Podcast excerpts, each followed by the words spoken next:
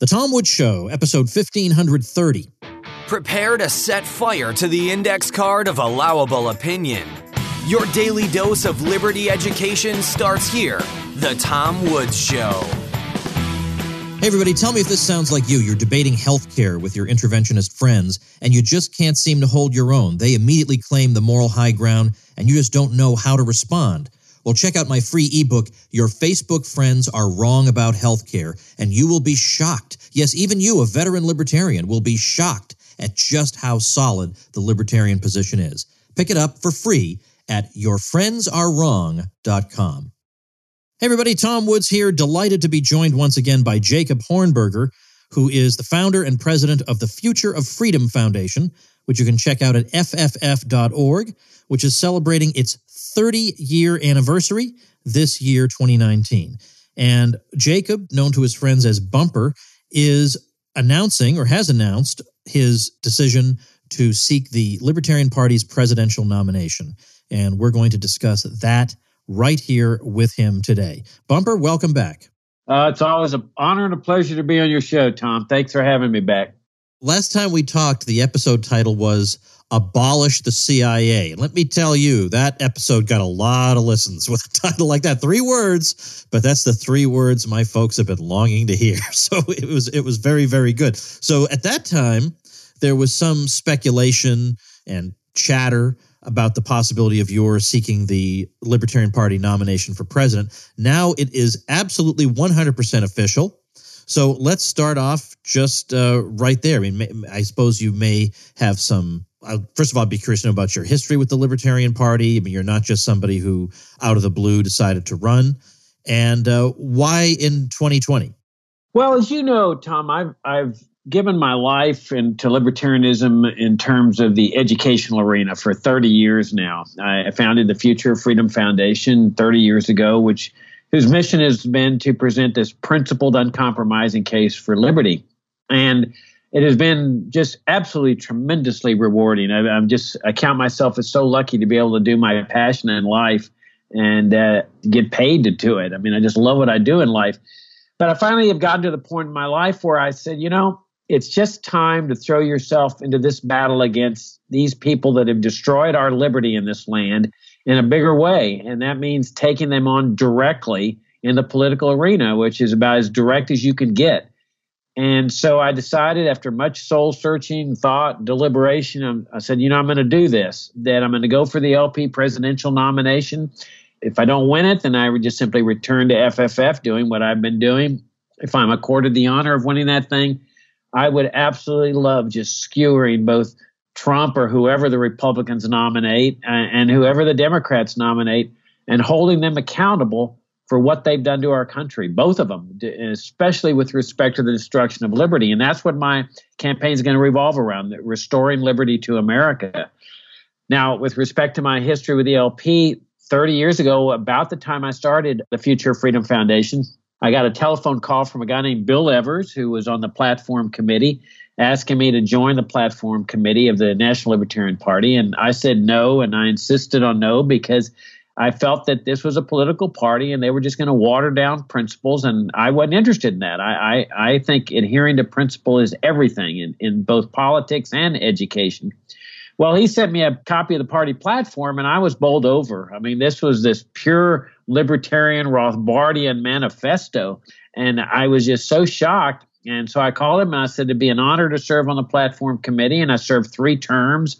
Uh, I was later awarded the honor of being uh, receiving the Thomas Paine Award for Communication of Libertarian Principles. I was the keynote speaker at the I think at the '96 convention, and so I, I was an activist in the party. I was going to state conventions about oh, you know, six or seven a year at least, and I loved it. I absolutely loved it.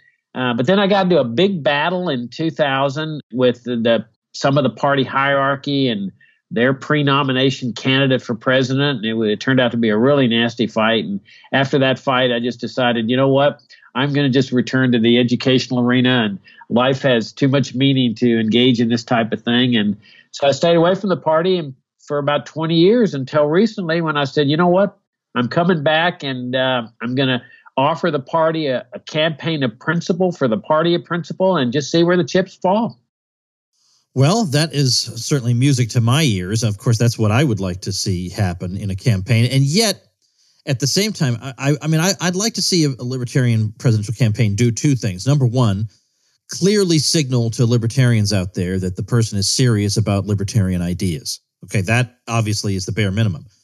But we do want to, of course, reach beyond our particular choir. And the fact is, much as I wish it were different, most Americans' main issue going into 2020 is not the non aggression principle. It's not there's too much um, authorized violence by the state going on. I mean, they may think of it in different words. They may say, I don't like the drug war, and that's aggression, but they just don't think of it in those terms. So the kinds of language we might use around libertarians just don't resonate with the average American. How do you make them resonate?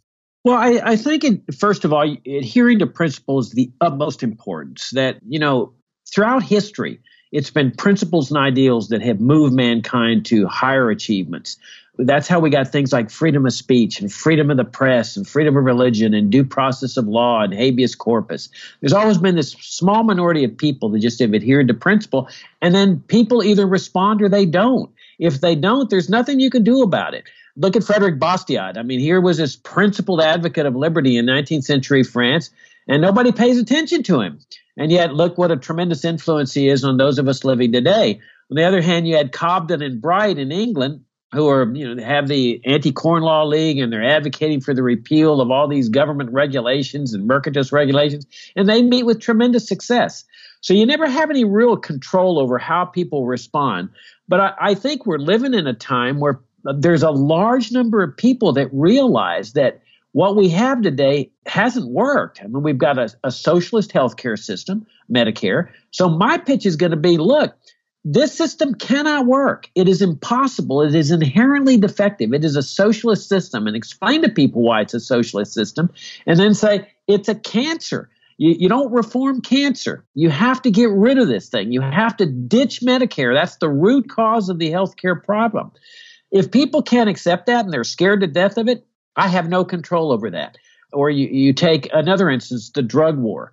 My target is going to be African Americans. I mean, they're the ones that have paid the price for this. This is the most racially bigoted government program since segregation, and both Democrats and Republicans need to be called on it. They're so obsessed with, you know, determining who's a racist and who isn't a racist, while at the same time they enforce this bigoted government program that we all know falls disproportionately on blacks.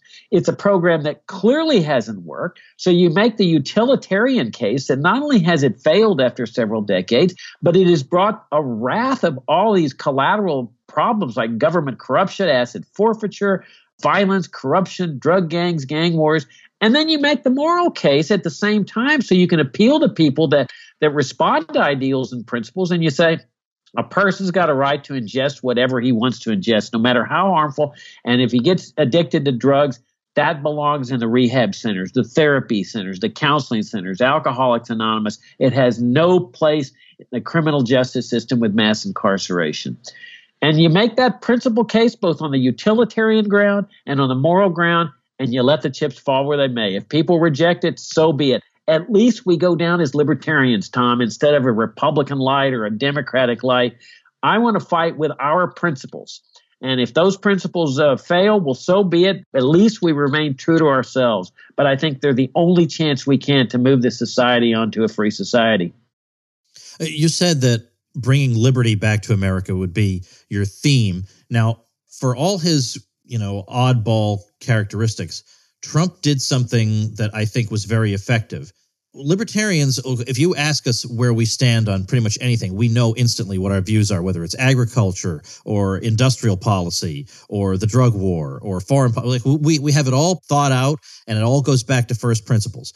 I would say Trump was the opposite of that. I don't know what his first principles are. I don't know what he reads. I don't know what his influences are, if any, you know, but although he did have a, an overarching theme, make America great again, what I think was effective was he focused his attention on three or four main issues that he just kept pounding away at. If you asked him about another issue, he would answer, but he kept focused on ones that he thought would resonate most with the public.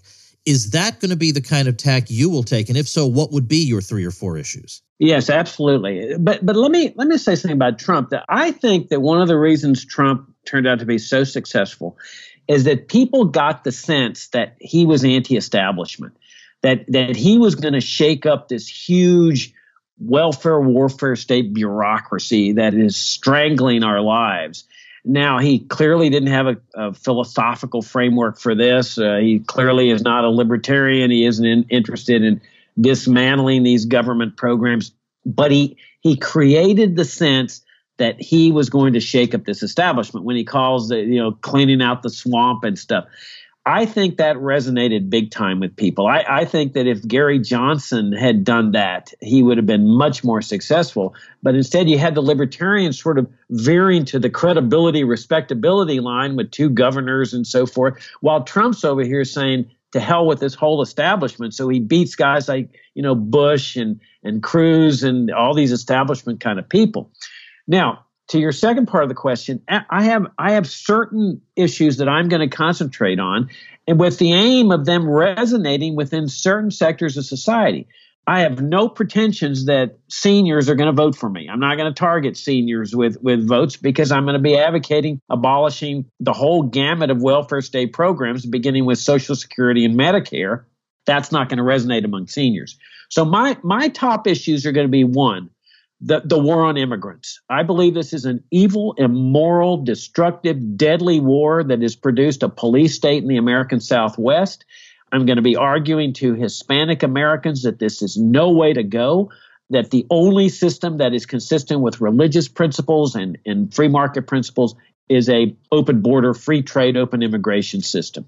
I'm going to be targeting black Americans with the drug war about how this is such a racially bigoted war. I'm going to be drawing on the noted African American scholar Michelle Alexander on my own background where we've done programs at the Future of Freedom Foundation, which I should say is not endorsing my candidacy. It's a nonprofit, but we've done programs at HBCUs, historically black colleges and universities. I'm going to be talking about healthcare, about how the only real solution to this healthcare problem is you've got to ditch Medicare and Medicaid. There is no other solution.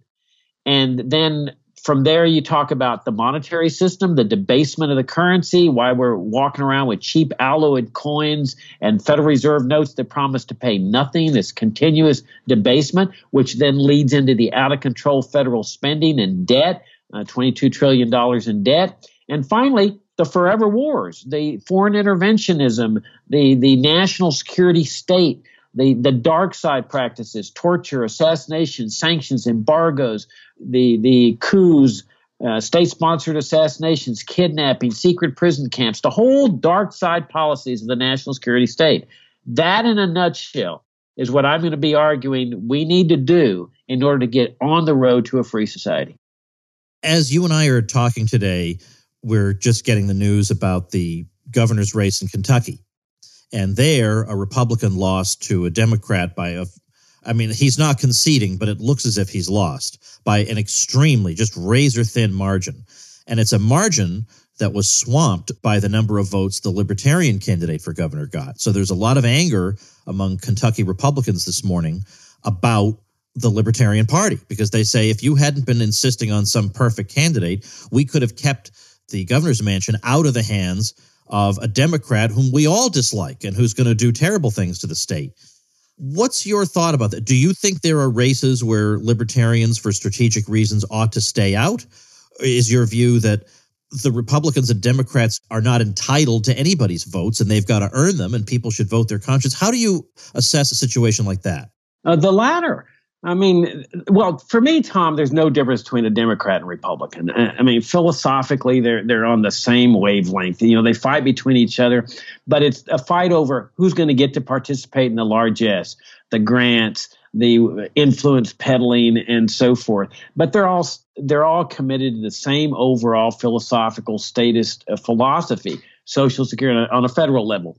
Social Security, Medicare, Medicaid, uh, education grants on a local level, public schooling, the drug war, foreign interventionism. So when I get a phone call or somebody saying, "Oh, we got to get this Republican in office because the Democrat might get in," I say, "Come on." I couldn't care less whether it's a Democrat or a Republican. To me, they're all the same. So I say libertarians ought to run in every single race and let them cry as much as they want that the libertarian cost them their election. As you put it, they're not entitled to any election or any votes. And it's also not clear that uh, libertarians draw only from Republicans. I mean, that's part of that meshing of the brand, libertarian brand that I've complained about for some time now, that people have this perception that libertarianism is a subset of conservatism or the LP is a, like a branch of the Republican Party because you have this mush where libertarians are, are conflating Republican principles with the libertarian principles.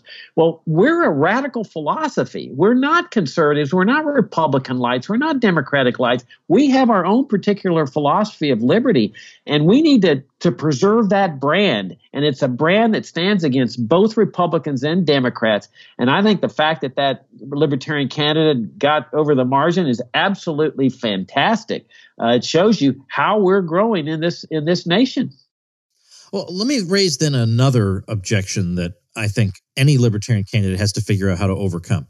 In 2020, we're going to get, we're already getting the same kind of language that we've heard in 2016, 2012, 2008 and that is this is the most important election in our lifetimes. And for some reason, it seems like every four years, the next one's even more important than the previous one. So it's always the most important election in our lifetimes. And you know what the corollary of that is. It's the most important election in our lifetimes. Therefore, you can't afford to vote for anyone other than the two major parties. Okay. You have to vote for somebody in one of those parties because it's just that important. You don't have the luxury of voting for the perfect candidate. You got to hold your nose and vote for one you can tolerate so as to keep government out of the hands of the other one. And in particular, what people will say is the Supreme Court. They'll say, for whatever else you may say about Trump and what a disappointment he may have been, his Supreme Court picks have not been terrible. They've certainly been better than what we would get under Bernie Sanders, Elizabeth Warren, and so on.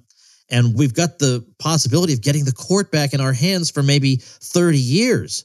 What is voting for a libertarian candidate next to a prize like that?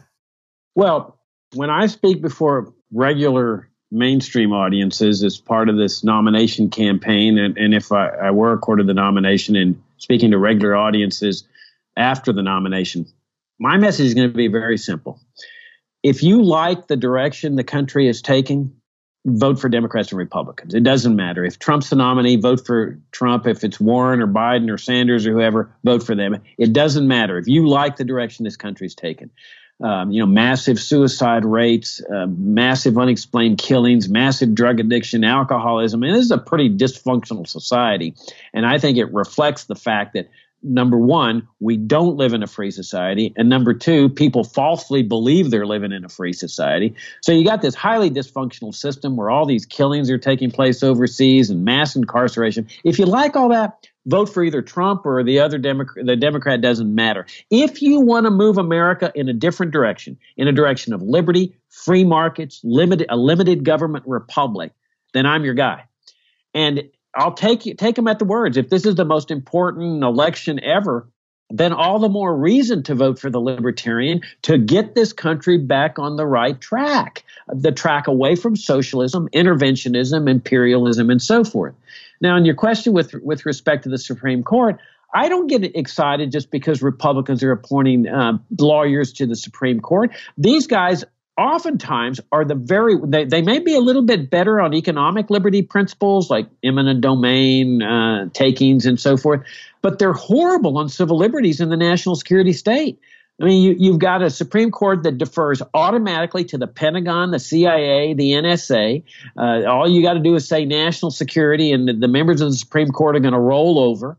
And that particularly applies to conservative justices and, and the drug war, they're going to uphold every single evisceration of the Fourth Amendment that comes with the drug war. Now, Democrats, you know, it's you're damned if you do, you're damned if you don't. I mean, they're they're horrible on on the economic issues, socialism and stuff, but they tend to be better on the civil liberties issues. So we there's this little quandary. Now, my ideal would be to have a libertarian president appointing libertarian lawyers to the Supreme Court. Now we're talking about a consistent approach to, to the law, one that protects both economic liberty and civil liberties. And that's what I'm aiming for. Let's talk about what a libertarian primary campaign looks like. You're seeking the Libertarian Party nomination. What exactly does that consist of? I mean, are you presumably you're, you're hoping to raise money? Would you use that to travel to different state parties? I, I actually don't know what does such a campaign look like. Well, you're you're uh, you're asking me a question that kind of discloses my campaign strategy for the first time here. oh, okay. Well, I don't know if that's good or bad. Um, well, I might as well go public with it. I'll tell you what I'm doing.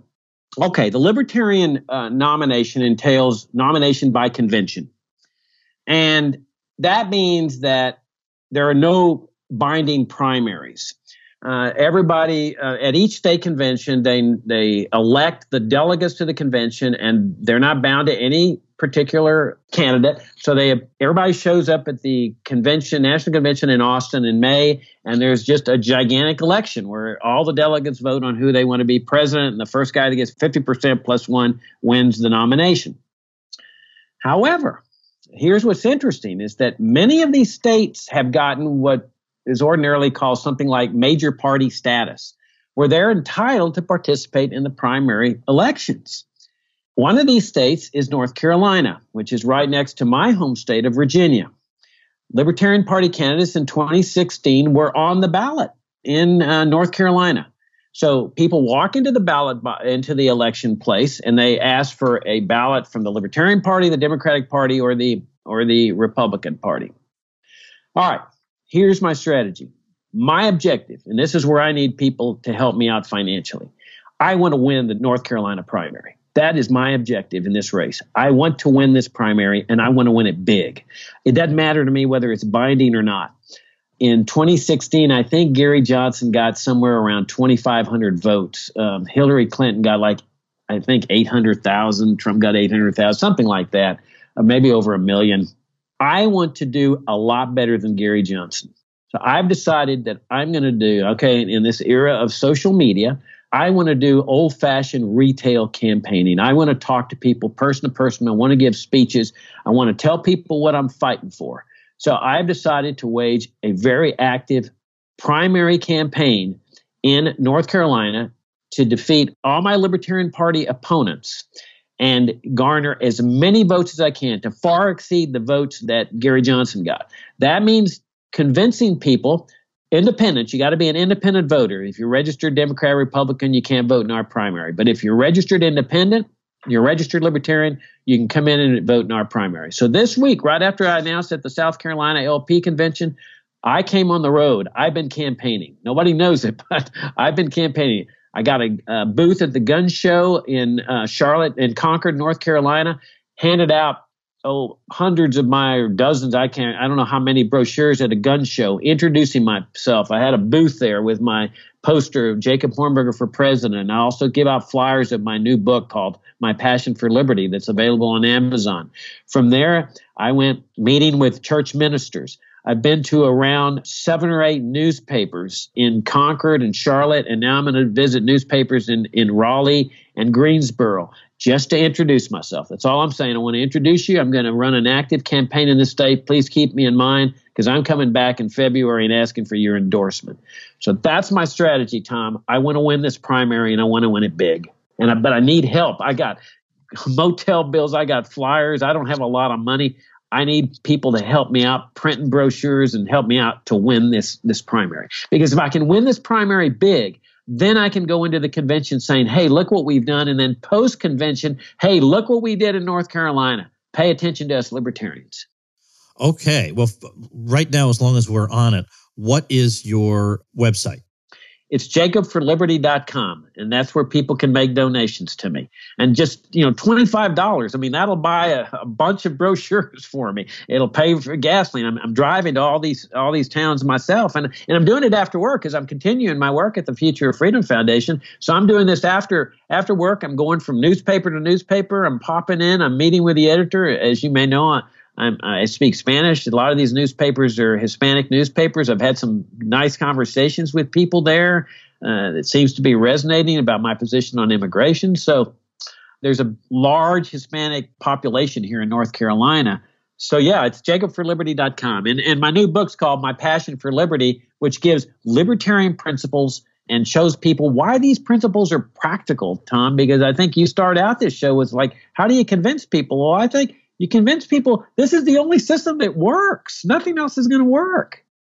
Well, let me ask you in closing the kind of question that a skeptical Libertarian Party member might have who will say, You may disparage Johnson and Weld, but they brought name recognition. You know, people knew that they were former governors and that that is at least something. And yes, it's true that that means they have some, at least some kind of establishment baggage, but that's certainly offset by all the media attention they got. How can you offset your relative lack of name recognition, given that they did get a lot of media coverage? How can you overcome what is, you know, admittedly an obstacle for you? Yeah, well, let me first say that I, I, do have no intentions, and I didn't want to convey that impression that I disparage Gary Johnson at all. I, I highly sure. admire what he accomplished. And he got two terms. He, you're right. He brought a lot of fame to the Libertarian Party and he got a lot of votes. I mean, he doubled the amount of votes. Uh, so he, he, did a lot. And I've talked to people that were that are in the party today because of his two campaigns. And, and by the way, I wasn't implying that you felt that way, but you know there are plenty of people who have disparaged those two candidates, and and I just meant that for all that talk, the fact is they did get a lot of attention for the party. And so I want to know how can you try to duplicate that, even though you don't have the name recognition that a former governor would have? I, I, have a big obstacle in that sense. Uh, there's no question about it. I mean, it's a trade off uh, that I bring to the party a campaign of principle. And hopefully, if I were a quarter of the nomination, that that would you know help bring uh, some attention to the party.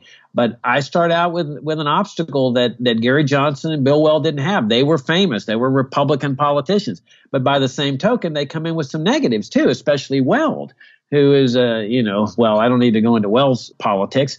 So uh, yes, this is a tremendous obstacle I have to overcome. That all I can do is is deal with it and show people that hey this is what the party needs at this point in time a campaign of real principle. We, we, call it the party of principle, but how many times do we ask ourselves, what does that really mean? And that's what I bring to the party. Rather than comparing myself with other candidates, past or present, this is what I bring. I bring a campaign of principle to the party of principle. All right. Tell us one more time the website jacobforliberty.com.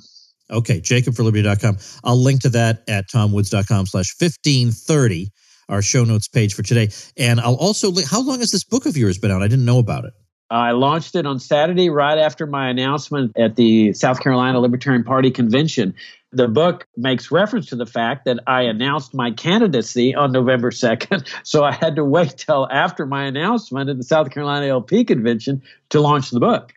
Uh, so I launched it immediately after my announcement, and it's it's an autobiographical account of my life in the context of my discovery of libertarianism, um, how it became the passion of my life, what core libertarian principles are. So it's a great educational book too, and it shows Americans why it is that libertarianism really is the practical solution to the problems that besiege our society that both Democrats and Republicans have forced it upon our nation. You know, I'm looking at the table of contents of it right now, and I notice that it ends with a campaign of principle for the party of principle. So this is thought of as a, a campaign book. So I guess you had been working on this in the background in the months leading up to your announcement.